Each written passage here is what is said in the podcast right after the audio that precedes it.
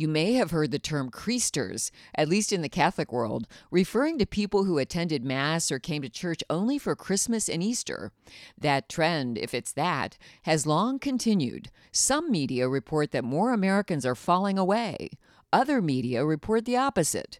Let's take a deeper dive into what's happening in and out of the church, especially in this holiest of seasons. I'm Sheila Liaugminas, and you're in the Forum.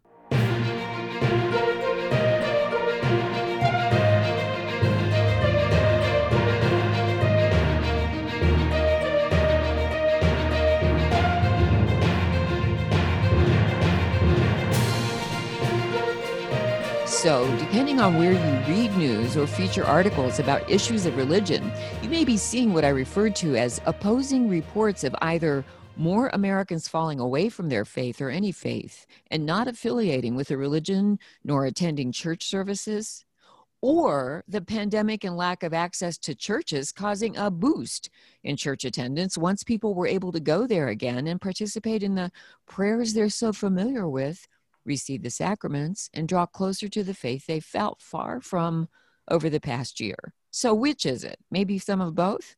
Here to sort through all this is Father Peter Cameron, formerly editor in chief of Magnificat, the prayer and devotional booklet series that accompanies so many of us through the sacraments with mass readings, meditations, and commentaries, some written by Father Cameron on beauty, faith, truth, and tradition. He's author of Prayers for the Moment, a collection of spiritual gems, and Blessing Prayers, Devotions for Growing in Faith, among other works. And he's professor of homiletics. Father Cameron, what a joy to have you in today. Thank you for taking the time to be here. Thank you, Sheila. It's a blessing to be with you. So, Father, to, to, that point about the contradictions I'm seeing in, in different press, now granted, some are secular and some are Catholic press, but in the Washington Post here, just in recent days, one article, at least one, I saw others, but this one has a headline that said the headline literally says, less than half the country says religion is very important.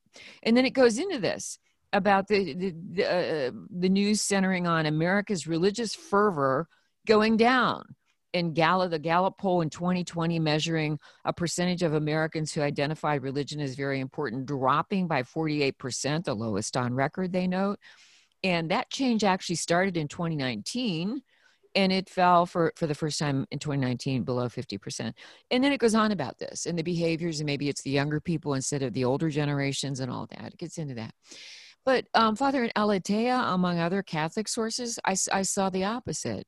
That because of the year uh, plus of the pandemic and people being uh, denied access or not uh, unable to have access to their churches and the sacraments except live streaming online for a very long time there's been a big boost in their faith and a big boost in their their desire for the eucharist and to attend mass again and to attend any of the church services what are your thoughts on both well, my general remark would be I, I think we're not in a position really to make an informed judgment about this question, which is very interesting, but I think it's too early and too it's too precipitous really to attempt to really tackle it. But I would say this that the experience of the pandemic, uh, and especially the factor that um, pre- prevented people from being physically in church, has really taken a toll on a lot of people. And in fact, I think what it has done um, is, is increase people's hunger for God. That is to say, I think it has uh, given them a more profound awareness of what the church and the catechism and elsewhere refers to as the religious sense. Because as people isolated, as people were restricted in their movements, as people learned to be by themselves, sometimes maybe for the first time in their lives, they realized, first of all, that um, there's a presence with them in that in that quietness, in that even in, in that contemplative sort of way of living. Also, that happiness really isn't possible outside of communion, and that's why they wanted to be with other people people. And that's so many of the things that they thought were absolutely non negotiable priorities in their life suddenly weren't priorities at all anymore. Mm-hmm. And in fact, what they really wanted were the things that religion values as the highest goods in life, like caring for people and uh, being other directed and being self sacrifices and praying and worshiping. That's one thing. Also, I was just yesterday, I, am presently the prior of St. Patrick Priory in Columbus, Ohio, and I was at the Chrism Mass for the Diocese of Columbus yesterday. And beforehand, we had a day of recollection. I was invited to speak at it. And then we had a, a, a simple meal bef- uh, long before the Mass began. But I was talking with one pastor was the pastor of a parish out in the farmland area of the Diocese of Columbus. And I was asking him about his experience of dealing with the pandemic. And he said, well, in the days that people weren't permitted to come to church because of the infection, he, he, he began this simple program of sitting at his desk with a Zoom and, and doing his own reflection on the readings for the upcoming Sunday Mm-hmm. And apparently, not only did a number of people tune into this, but he said that uh, he actually was receiving donations. He said he received a check of $300 from a person he had never heard of before because they were so struck by this. Okay, so why is why are people watching this country pastor when there are a thousand other things to watch on the internet? They're watching him, and not only that, but they're moved to to send in a donation. And other priests, pastors who are friends of mine have told me similar things have happened that there have been just this incredible outpouring of generosity, people sending in checks and making donations to the church because of the consolation that they've received virtually from pastors who are tending to people. But it takes a little bit of work to go online and to find that. And that search uh, on the internet I think is is uh, just the tip of the iceberg in terms of the greater search that's going on right now, which is identical with what it means to be human, to be constantly longing and pursuing the infinite. So, Father, the, the uptick or increase we've heard about for years now in the nones, N O N E S, none of the above. I don't, especially, uh, I don't know why it's maybe legitimately, but it, it's it's it's tacked on to the millennial generation mostly, attributed to them, whatever you'd call that, that is identified to the millennials. But, you know, in the, it's it, it really was what the Pew Religion Survey or whatever that came up with those answers, it, you know, answering these questions about religion in your life, religion in America, apparently that age group especially checked the none of the above, like unaffiliated, unchurched, unaffiliated, not going there, not participating, not practicing.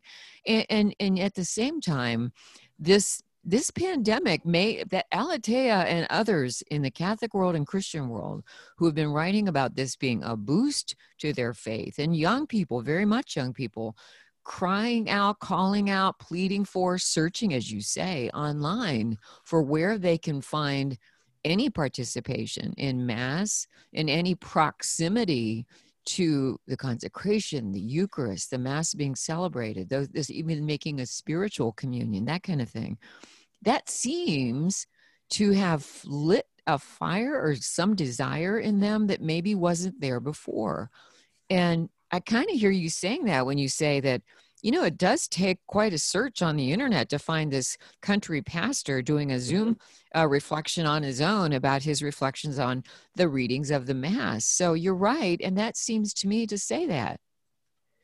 Yes. And I, I as I say, that's why I don't think we're really in a position where uh, we have all the data and therefore yeah. we can't really make an assessment about who is who is uh, who is living for God and, and, and really pursuing religion in their life and who's turned their back on it.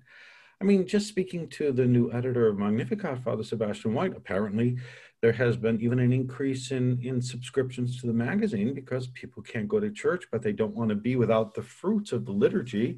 Mm-hmm. And so they, they, at least they can read the, the liturgy in, in Magnificat and be uh, nur- nur- nurtured that way. So I think there really is much more going on than simply people sort of giving up on God because of the dire circumstances that have imposed on society because of the coronavirus pandemic. Well, so now we have, let's talk about those of us who are thinking about, caring about, and trying as our best, our hardest to participate in oh mass anybody in the christian world and their their church services and living it father. You father peter cameron um, you were the homilist well among many other times you were but i have your homily from the mass of st thomas aquinas of course you being you know dominican this is uh, order uh, of preachers. This is so important. And you said the reason you became a dominican is because you read an historical novel in high school about the life of st thomas aquinas. And mm-hmm. uh, it was entitled "The Quiet Light," and so on. And, and that really it lit something in you. But I love what you say in this, among many other things, that there is nothing more active than contemplation for the, the whole pandemic year 2020 a lot of people had not a whole lot more than the chance for contemplation without being able to go open your church door mine was locked but like most people slip into a pew before the blessed sacrament pray when you want even get into confession for many many months or the mass except li- live streamed and so forth. When you say there's nothing more active than contemplation please explain that for those who could not possibly understand that well, uh, you, I, I think any American can understand very readily how much work and energy goes into being completely still. Do you know what I mean? Mm-hmm. so that uh, and even just sort of quieting down my mind, that it takes first of all, I have to make it a priority, and then I have to follow through on it by shutting down all the things that are going to distract me, etc. And then I have to put myself in a place where I am even psychologically only going to pay attention to God and to the love of God, etc., and not to my own ideas and not to my own urgings and not to my own passions and appetites and, and not to my own fears and dreads and anxieties and things like that. This is hard, hard work. But the reality is that when when we are immersed in, in contemplation, we are given access to the very life of God in it because contemplation is a gift. This is especially how Dominicans understand and, teach contemplation, that it's not something that I work myself into by certain techniques or certain uh, spiritual formulae or things like that, but but that it, it is a it is a gift and that it it changes everything about me it transforms me it draws me closer into the uh, the friendship with Jesus Christ and allows me to share in in not only in obedience to the will of God, but to have um, to to to know the way that God knows, and to have uh, to come away with a, a, a greater um, what uh, influx of, of living the virtues and especially of, um, of knowing the truth and having a certainty, a confidence about that, that truth. And that's why the Dominican, one of the Dominican commandos is, is we contemplate and then we share with others the fruit of contemplation because it's so potent what is given in contemplation that it would be wrong to try to keep it to ourselves, that it has to be given away. So it's activity in that sense. And and the and the giving away is what you say. We must not keep for ourselves what you just no. said, Father. But in this homily, we must not keep for ourselves the result of our work. We yeah. must pass it on to others, to our neighbor. You say the time is ripe and more than ripe for you say, the enemies of God have got hold of knowledge and have done what they would do, distorted it, twisted it so as to fit it in with their purpose. We shall answer them with the knowledge of the truth. No wonder they call us a nuisance. We are to them. And we're more than that, please, uh, please God. So people are right now father we you know the overused but it's much used phrase cancel culture mm-hmm. there is a mm-hmm. lot of bullying um, yeah. not not just picking on or, or, or countering on social media, but actual bullying, and, and and trying to not just cancel someone's words out, but do actual harm to their reputation, to their livelihood, maybe to their property, to who knows, to their person, and people are afraid you know christian aside affiliation with religion aside or maybe that's really that's very pertinent here but afraid to say uh, publicly what they believe as you know and not just what we they believe talk about that sharing truth father at such an important time when the culture out there refers to it as your truth his truth her truth my truth. Oprah did that in receiving the golden globe award a few years ago and now she did it again in the interview with um, prince harry and meghan and and talked about harry's truth meghan's truth. I mean when we have a, a culture like that father they need to hear again about the truth. How do we have that conversation in that atmosphere?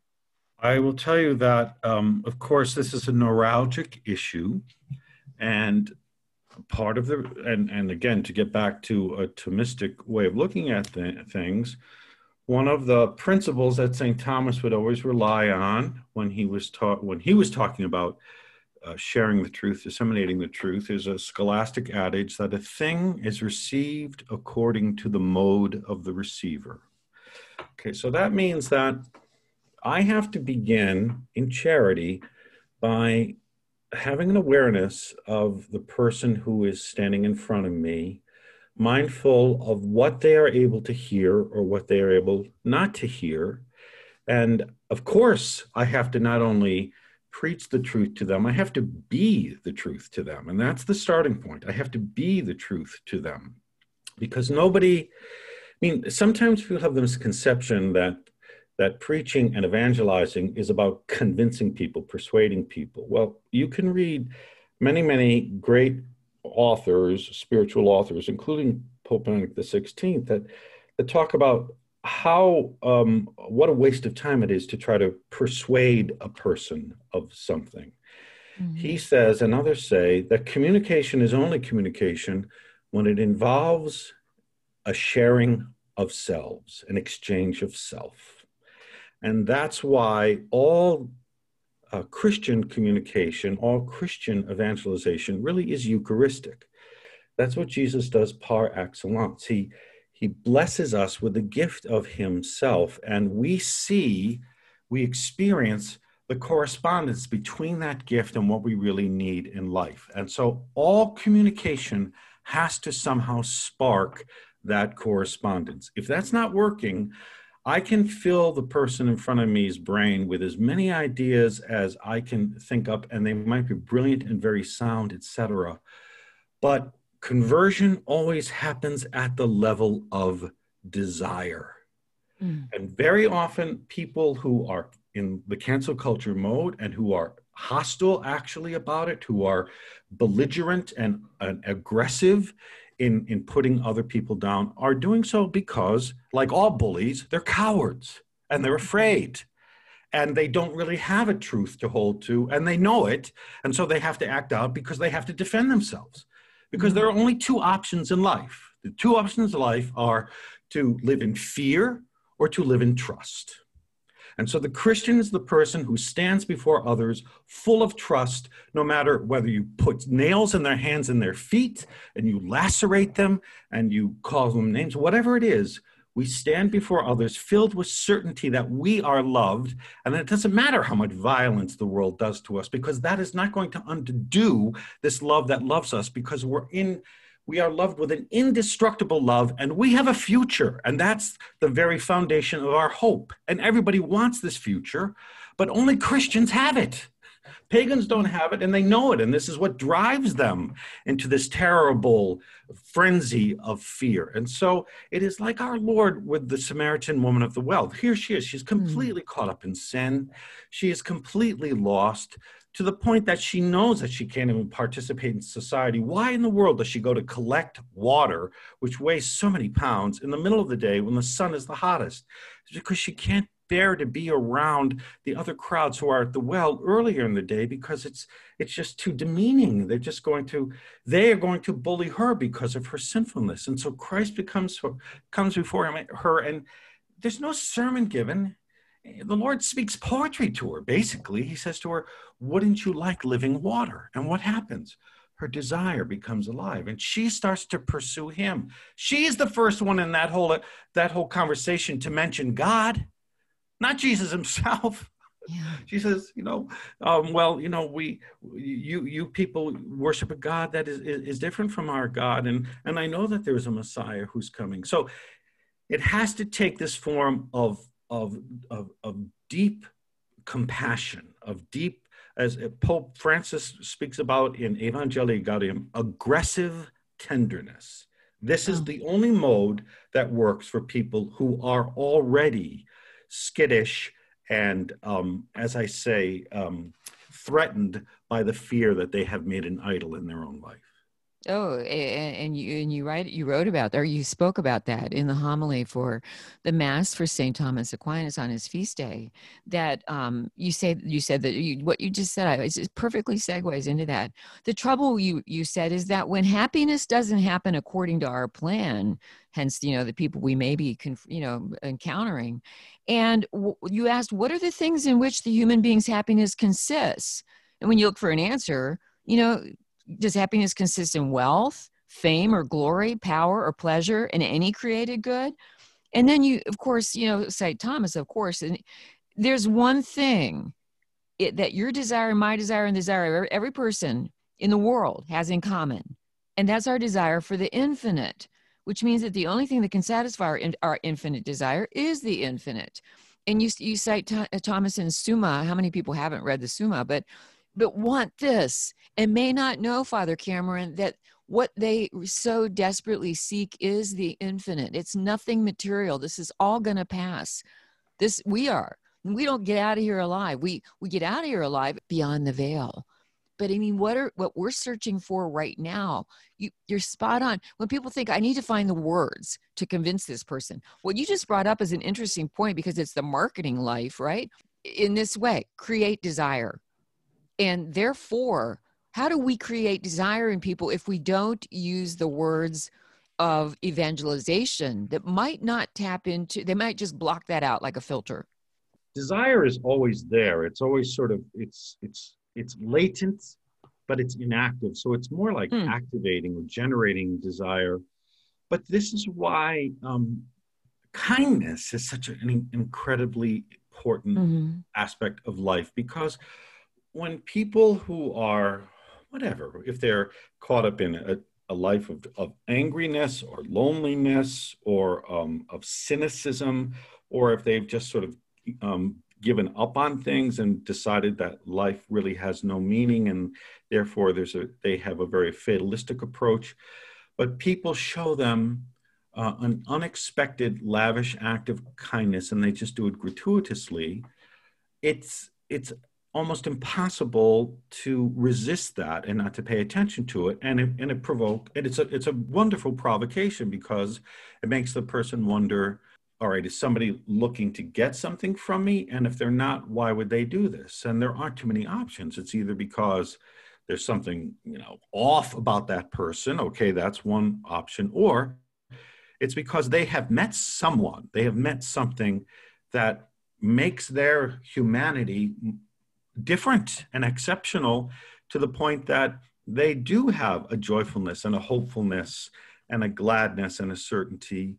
And they want to share it with me not because they want anything from me but because it's just that's just um it, it seems to be part of what their life is about. I mean it's the parable of the sheep and the goats because the sheep say lord when did we ever see you hungry or thirsty or mm. alone or in prison or, or naked? We just live in our life. Yeah they were doing this. They were completely taken over by this life of holiness. That is to say, their whole lives were infused with love, so they couldn't help but witnessing that and all of their actions somehow participating in the very holiness, the goodness of God. And other people experienced it and and he said, "This is so different. It's just so it, it's so unusual. It's so unlike the world. How can you be this way?" Mm-hmm. So I think it really it has to take those forms that the desires are there. Nobody wants to live a life of misery or sadness or loneliness, and no, nobody wants to be nobody wants to be um, Ebenezer Scrooge. I know he's a Christmas image, but we we kind of need one for Easter too. I think nobody wants that. And and if you look at that story, this is what makes that story so brilliant. All the spirits do is simply show him his own life, so he can start. He can return to the desire that he became atheistic to, if you want to use that expression, at some point, so that he can reclaim what he he he originally wanted so that he can be on the path to the happiness that he he, he still desires. And, and that's what I was thinking about listening to you. Instead of you know uh, well, generating is a good word, but creating desire, you're right. Generating it, reactivating it, and calling people back to what possibly, probably they've left behind to seek other things or just out of i don't know complacency and just other things to do. Who knows what the reasons are as you said. Yeah. we, we we cannot presume to answer these questions. However uh, showing people that's one thing witness and storytelling. Oh my gosh if you just say to other people they can't they can deny facts or they can deny what you preach uh, well you're a preacher but those of us out on you know in, in, in the social circles in the world but they can't deny when you when you say let me tell you what happened to me let me tell you where i found joy i have peace or if they see it in you what's changed i mean maybe you lost this you lost that and yet you seem so peaceful or happy yeah. well then you can start to tell them about as you say father cameron that there's nothing more active than contemplation mm-hmm. so if they if they see that you're peaceful in stillness and quiet everybody else mm-hmm. is out there in the midst of all this noise they mm-hmm. want to know how did you do that. In, in, in your you're the author of prayers for the moment. I know I need to let you go soon, but please leave people with a few things. Like one thing being this: what are what are some recommended prayers from you for the moment for those who are listening and think maybe they've been going again to church or maybe not and they're listening and they're thinking oh i need to tap into this what what prayers for the moment would you offer or suggest I'll tell you, especially for people that are are longing to begin the habit of prayer, I, I think one of the easiest ways to begin, and also one of the most powerful prayers to to keep you in the habit of prayer, is the is the praying of the holy name of Jesus. So, for example, the Jesus prayer, which you can read about in the classic work called The Way of the Pilgrim, is Lord Jesus Christ, Son of the living God have mercy on me, a sinner. And to say it over and over again without, without the, the objective it is not to repeat it as quickly as possible, but to, but to keep saying it so that it becomes identical with our breathing. Wow. Because that is to place all of our confidence with such a beautiful trust in the mercy of God. And we're made by mercy, and mercy recreates us. And when we're imbued by mercy, when we're permeated by mercy, we cannot help to be merciful. And so when we come up against, for example, the cancel culture and the bullies and the people that are are, are turn their backs on God or they think that religion is a waste of time, they're going to sense, as you say, Sheila, a peacefulness in us that is just so attractive because everybody wants that. Mm-hmm. Or also along the same lines, I very often just fill the idle moments of my day by saying, Jesus and Mary, and now I've added St. Joseph because I've mm-hmm. come to really love St. Joseph because of the year St. Joseph. I say, Jesus and Mary and Joseph, I love you. Save souls.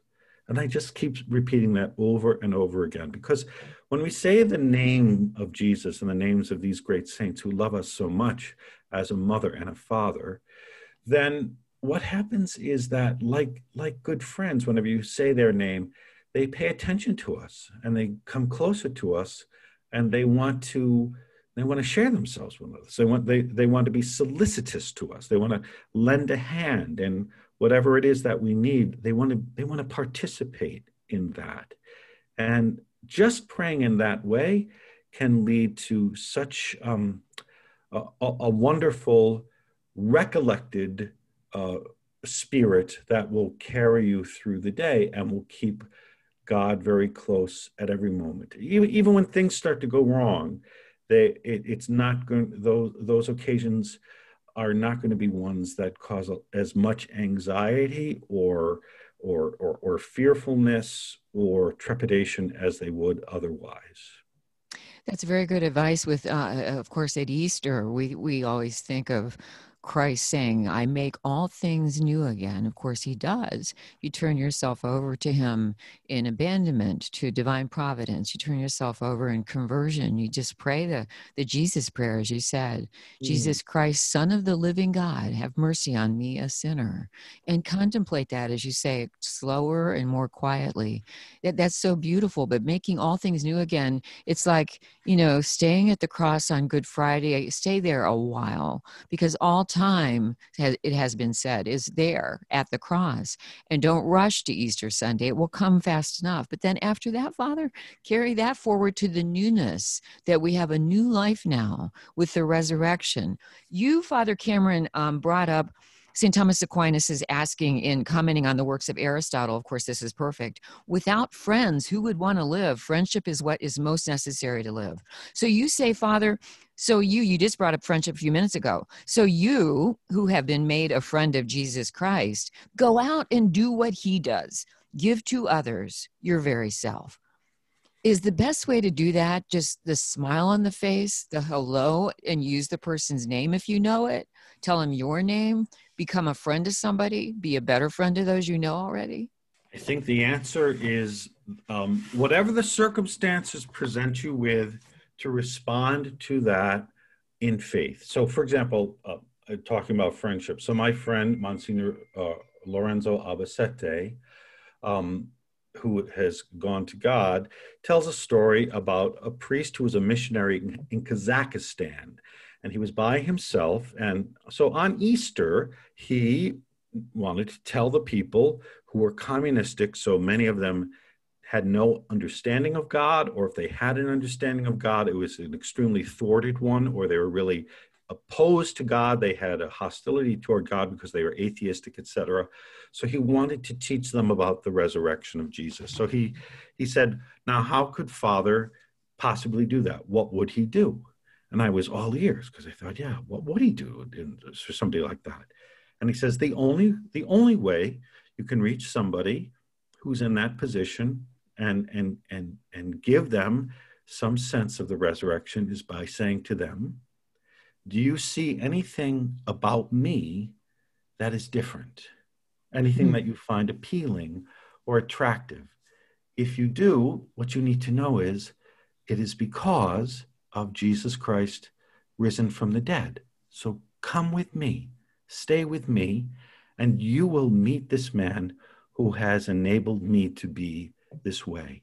Witness is the only thing that works for bringing people to an awareness of the resurrection. And when we look at the Gospels, we see that too. It's it's Peter and John as witnesses going forth and simply being this different exceptional humanity that prison and flogging and and being threatened and persecuted none of that can deter their certainty and their great joy at this life that has taken hold of them because Jesus Christ is risen from the dead.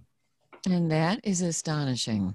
Father Peter Cameron, always a pleasure, always uplifting, always enlightening, talking with you, listening to you, and your wisdom and the, the, the beauty of your advice that is so simple. And yet, for some people, might be hard. It's going to take practice for some people to still themselves and work on some of your simple suggestions, but hard for some people, but they'll be all the better when they do. Thank you, Father Cameron. You're welcome, Sheila. God bless you. Father Cameron is so uplifting and inspiring. It's always good to tap into his wisdom and insights on the spiritual life and daily work and life in the world. They go together. Thanks for tuning in. Please share this link with others and ask them to subscribe and invite them to join us next time here in the forum.